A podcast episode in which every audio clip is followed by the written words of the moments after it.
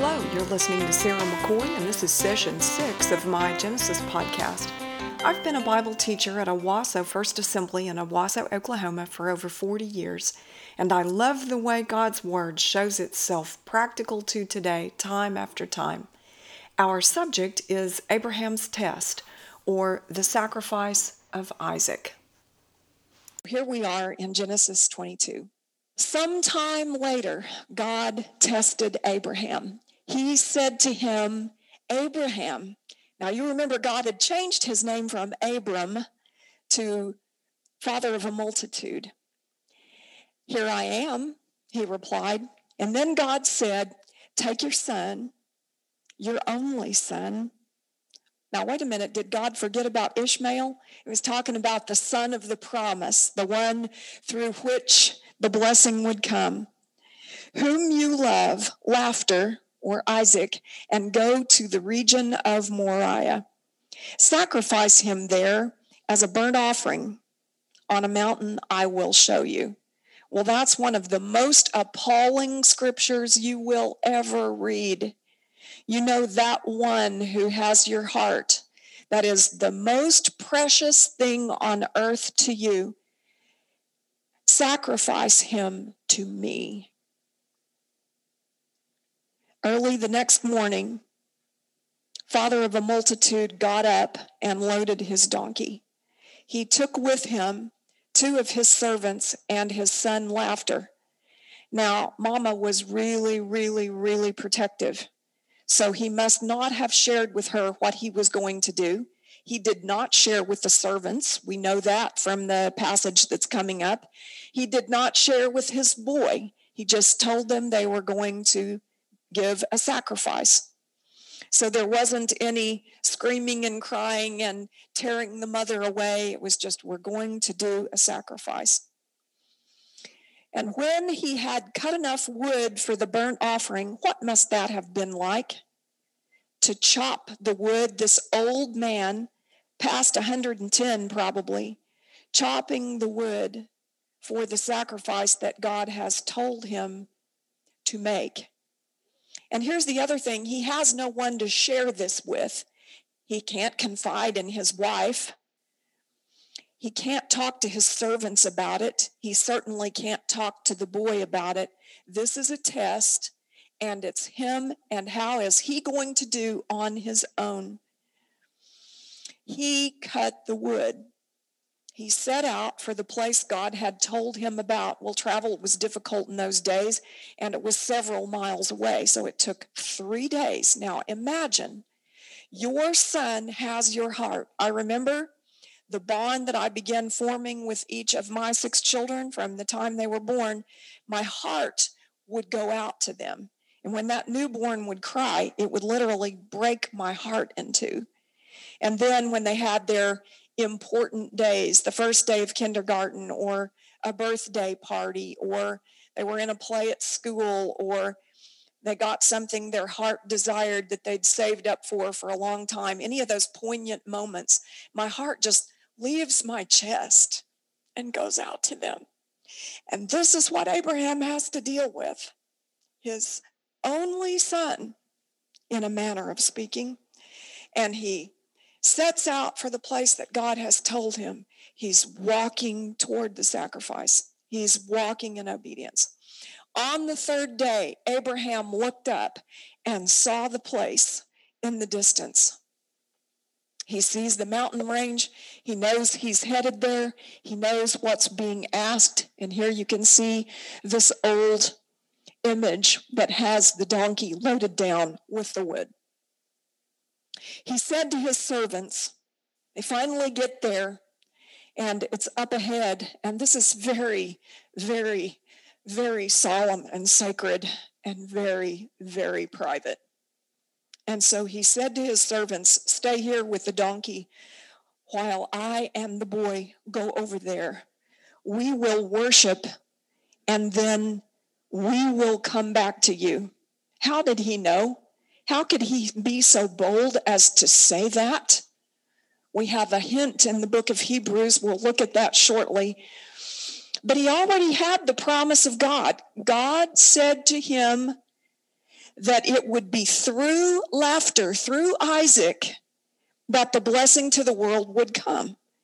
And so he didn't think that this was a sadistic God who changed his mind and was playing a game of bait and switch. Instead, he still believed that God would do what he said he would do. Abraham took the wood for the burnt offering and placed it on his son Laughter. And are you starting to see from the Christian perspective some of the symbolism here? The son, the sacrifice, carrying the wood. Does that ring a bell in your mind? A picture of Christ carrying the cross. And he himself carried the fire and the knife. There they go, just the two of them. Healthy, strong, trusting, loving boy. And you can imagine what kind of a parent you would be if you have your child at that old of an age.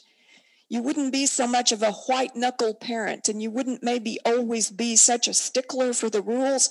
You kind of relax a little I had my last child at 42, and I wasn't the same mama at 42 that I was at 25. And so there's this really comfortable, loving bond between them. And as the two of them went on together, Isaac spoke up and said to his father Abraham, Father, yes, my son, Abraham replied. The fire and wood are here, Isaac said, but where is the lamb for the burnt offering? Again, your heart would just leave your chest. How do you say these things except through faith? And Abraham answered, one of the most beautiful scriptures in the Bible God Himself will provide the lamb for the burnt offering, my son. Oh, you mean God had already told him how the story was going to end? And so it wasn't really that painful. He's just play acting here. He knows that God's going to provide a lamb up there with its horns caught in the thicket. No, he had no idea. This was purely a walk of faith. And the two of them went on together. When they reached the place God had told him about, three days of testing. Oh, how grievous those days must have been to bear. Abraham built an altar there and arranged the wood on it. This is almost unthinkable. So he's going around and finding stones, and he's arranging the stones, and he's getting the wood off of the donkey that has accompanied them up to the hill and putting the wood on this offering, on this altar. He bound his son laughter. Did he have tears running down his face, or was he kind of on autopilot and completely stoic? Or was he smiling and trying to reassure his son? I don't know how he reacted, but his son somehow so trusted his father that he didn't fight the man who was 110. And somehow this old man was able to tie up a young boy of about 13 and laid him on the altar. Could you lay the most precious thing to you on the altar to God, on top of the wood? And then he reached out his hand and took the knife to slay his son. But the angel of the Lord called out to him from heaven, Father of a multitude, Father of a multitude. Here I am, he replied. That's the second time he had told God, Here I am. Do not lay a hand on the boy, he said. Do not do anything to him. Now I know. What? I'm kind of confused here. Now I know. Isn't God outside of time? Doesn't God see the heart? Couldn't God have discerned what Abraham would do in any given situation by just looking at his thoughts? Why would you put that man through this terrible test? Maybe because faith without works is dead, being alone. And maybe because if it's true faith and the attitude of your heart is right, it will show up in the actions that you take. And maybe because until you have actually done the work of laying it on the altar, then you haven't given it over to God. Father of a multitude looked up, and there in the thicket he saw a ram caught by its horns. He went over and took the ram and sacrificed it as a burnt offering instead of his son. So Abraham called that place Jehovah Jireh. The Lord will provide. And to this day, it is said, on the mountain of the Lord, it will be provided. See the lamb on the right there? See the angel? See the anguish in the face of the boy. The boy suffered. He must have suffered through this. And what an impression it made. And did that act of faith get passed down from Abraham to Isaac? Oh, yes, it did. And then it got passed down from Isaac to his son Jacob the angel of the Lord called to Abraham from heaven a second time and said, I swear by myself, declares the Lord, that because you have done this, are you catching it here? Because you have done this, you mean faith leads to action, and have not withheld your son, your only son, I will surely bless you and make your descendants as numerous as the stars in the sky and as the sand on the seashore. But wait, I thought we already covered that in Genesis 15. I mean, long before laughter was born, God had Abraham out there on a starry night looking up into the skies and saying, So will your descendants be, and I will bless you and make your name great. So, why is it that we come to this point and then he says, I will surely bless you? Because God really is outside of time and he really does know what people will choose and what they will do. And yet he requires them to demonstrate their faith. I will surely bless you and make your descendants as numerous as the stars in the sky and as the sand on the seashore. Your descendants will take possession of the cities of their enemies. And through your offspring, offspring, where have I heard that before? Oh, yeah, that was Genesis 3, wasn't it? The offspring of the woman was going to crush the head of the serpent, right? That was the first prophecy about the Messiah. And here we are, not Genesis 3, but Genesis 22, and we're hearing about the Messiah again.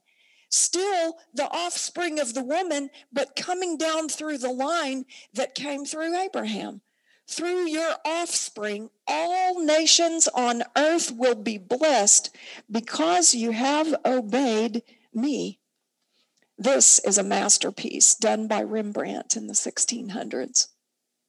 You see Abraham in his startled state dropping the knife as the angel speaks to him.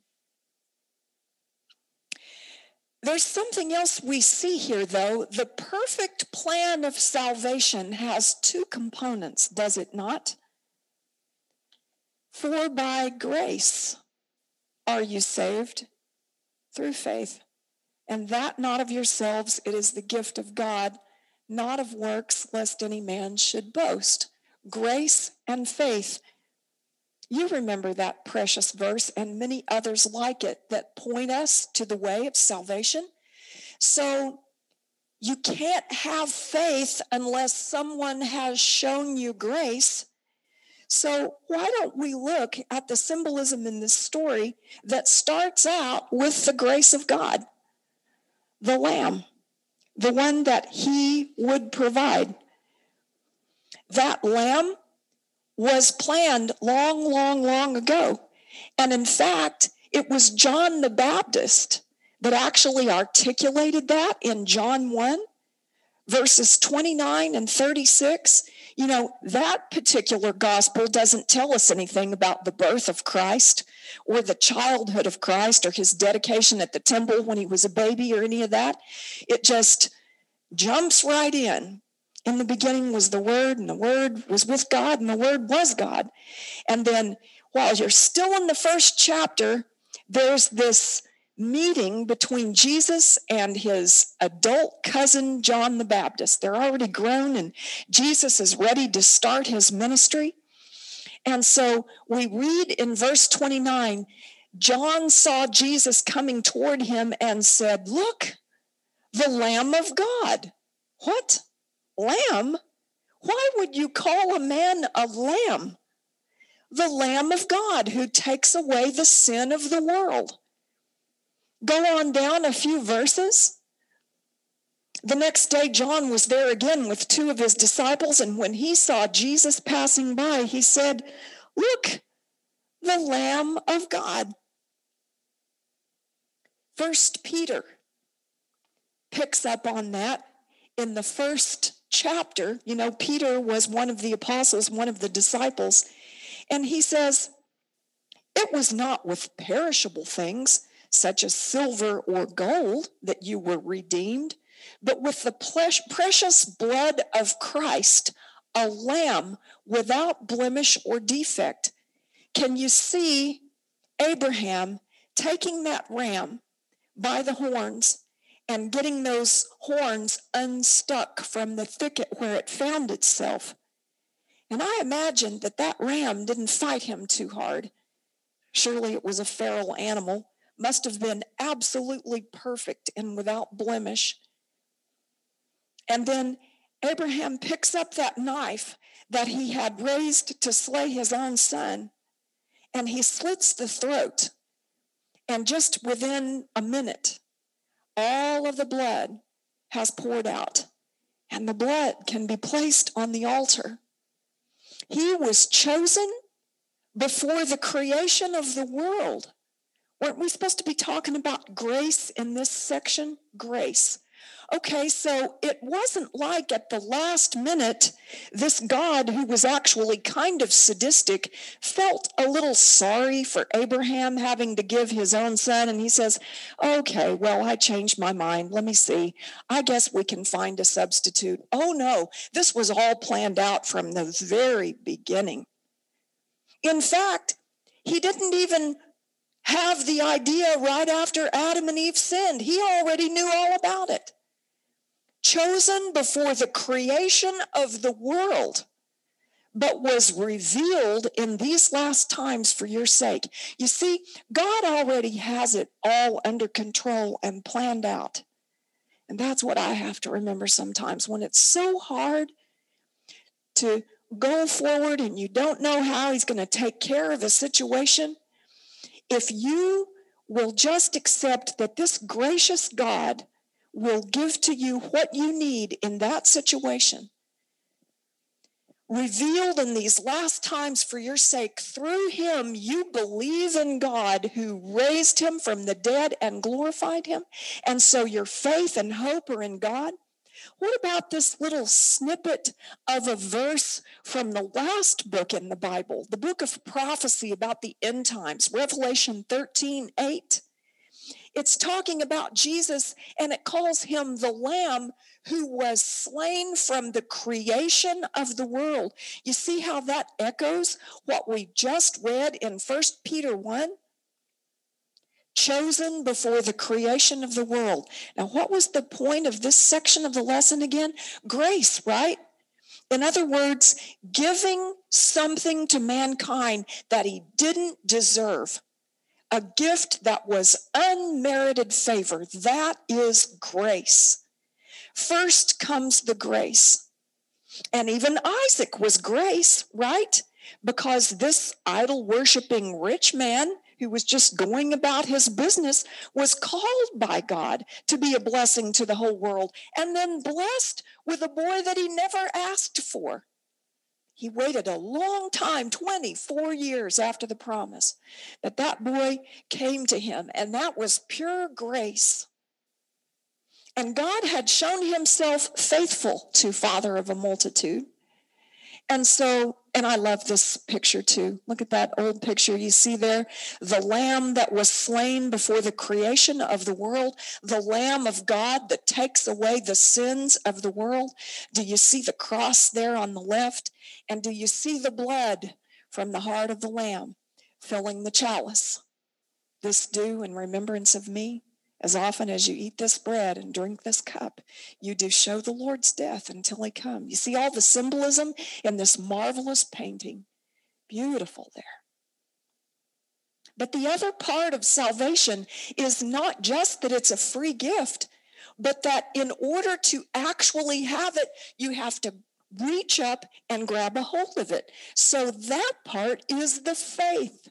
For by grace are you saved through faith. You know, we're not universalists. We don't believe that every single person that's ever lived is going to be saved, even though God made provision, because not all have faith. And if you reject Christ, you refuse to take a hold of the gift that he offers, you cannot be saved. And so we go on and we look at the scripture about Abraham in Hebrews 11 the book we just finished last quarter. By faith, Abraham, when God tested him, offered Isaac, laughter, as a sacrifice. He who had embraced the promises was about to sacrifice his one and only son. He didn't just say to God, Yes, I put you first. And if push came to shove, I would do it if you asked me to, but I know you never will. He was asked to. And he did it, and he trusted God with the outcome. Even though God had said to him, It is through Isaac that your offspring will be reckoned. Abraham reasoned, and this was the little extra light that I was talking about when we were back in the middle of the story in Genesis 22. Abraham reasoned that God could even raise the dead. And so, in a manner of speaking, he did receive Isaac back from death. So when he was telling those two servants that had come with him and Isaac for the three days and were going around with the donkey that had the wood on its back, when he said to those two servants, We're going to go and worship, worship, worship, we're going to make him first. We're going to put our all on the altar. We're going to prove by faith that he really is the most important thing. We're going to go and do that, and then we're going to come back. He was speaking by faith. He didn't really know how it was all going to work out. Maybe he pictured that he would slay his son, and then God would raise him up. But this God that he had been walking with for over 30 years by now, he just trusted. And so instead of being a nervous wreck who was about to have an emotional breakdown. He just was okay because he knew the one in whom he had believed. Faith, that is the other component to salvation God's free gift and our deciding to trust Him. And you know that deciding to trust Him really does mean you are number one, not number two, not somewhere on the periphery of my life, and I'll call on you if I need you, but really the most important thing to me in the whole wide world is my spouse, or my children, or my career, or my reputation, or the money I could earn. You really don't get to be number one, but you can be in my life. That's not what he's asking for here. Jesus made that very clear in Luke 14. He said, If anyone comes to me and doesn't hate his own father and mother and wife and children and brothers and sisters, yes, and even his own life, he can't be my disciple. What? What kind of a verse is that? He's telling you to hate your family? No. But by that he means your love for me has to be so pure and extreme and I have to be so much in the first place in your life that by comparison, everybody else is a distant second. And then, same Dr. Luke, go to chapter 18. And you remember he had a conversation with a man who said, What do I have to do to be saved? And Jesus said, Well, don't kill, don't steal, don't covet, don't commit adultery. And the young man said, Well, all of these have I kept from my youth up. And did you notice that Jesus, when he answered him, picked all of the Ten Commandments that don't have to do with your relationship with God? It's all about how you treat others. Okay, don't murder. Check, got that one. Don't commit adultery. Check, got that one. But he didn't say anything about the first four commandments, about our relationship with God, because he knew this guy's problem was idolatry. Other stuff was more important than God. And so when the man persisted, Well, I did all those things, what do I lack? Then Jesus actually answers him and he says, One thing you still lack sell all that you possess and distribute it to the poor you see what he's telling him there? It's just exactly like what God said to Abraham take that thing that is the very, very most precious and important thing to you in the whole world and lay it on the altar. And he could see through that guy like he was a lace curtain. He knew he was an idolater, he knew he loved money. And so he cut to the heart of him and he said, Sell all that you possess and distribute it to the poor. He was really just saying, Put God first and you shall have treasure in heaven and come and follow me. And you know what the guy did instead of saying, well, it's really hard, but okay. The man went away sad because he had great possessions. He was not willing to pay that price. He did not have faith. Faith does not mean I believe God. Faith means I believe God so much that I trust Him completely and I'll put every single thing on the altar. Same book, same chapter. So then we get down six more verses. And Peter and the disciples were watching this interaction. And Peter's thinking, okay, well, let's see, how does that apply to us? And he says to Jesus, Behold, we've left our own homes and followed you. And he said to them, Truly I say to you, there is no one who has left house or wife or brothers or parents or children for the sake of the kingdom of God who will not receive many times as much as this at this time and in the time to come eternal life. If you think that that's an abstract concept, let me draw your attention to today's real life examples. This couple was featured in Open Doors for the Persecuted Church, and I get their newsletter often. They live in Iran. Sam and Miriam were arrested along with five other Iranian believers in 2019. These Christians were convicted of, quote, propaganda against the state for possessing Christian materials. Sam was sentenced to one year in prison, followed by two years of exile.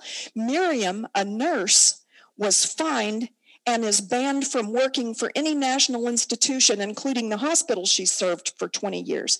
Okay, that's bad, but get this.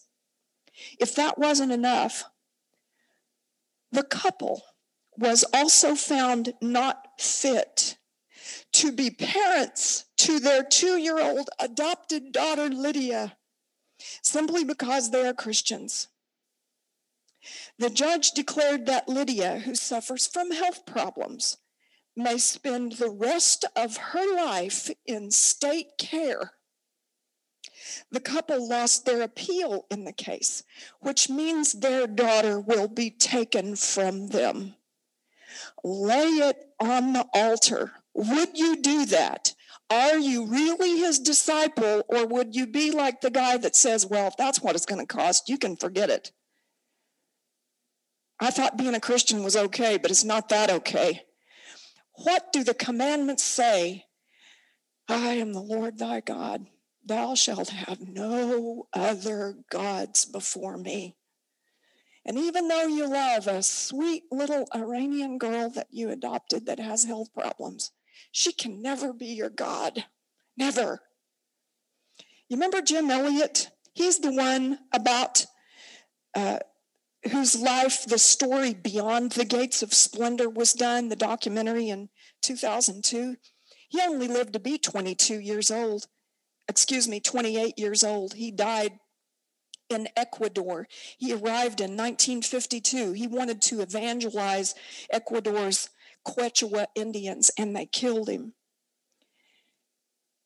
In 1949, when that kid was in college, he was keeping a journal. And you know, he came to Luke 9 24 For whosoever will save his life shall lose it, but whosoever will lose his life for my sake will save it. And you know what he wrote as such a young man in his journal? He is no fool who gives what he cannot keep to gain what he cannot lose. That is saving faith. So, this picture of God and Abraham and Isaac in the test, it shows us how you're really saved. God gives us a free gift that cost him everything. You think God couldn't relate to how Abraham was feeling? God gave us Jesus and he watched him die. And no one came at the last minute and took Jesus' place. He took the punishment for us, grace. And then our faith, it can't be a cheap faith. Oh, yeah, I'll serve him, I guess. You know, not if things get really difficult, but I'll serve him. Not if he asks me to give up custody of my two year old daughter. No, I'm not doing that. But the kind of faith that says, I trust you and I will stick with you no matter what, you are number one, that is saving faith. That'll get you to heaven. Praise his holy name, for by grace are you saved. If this podcast has been a blessing to you, please pass it along.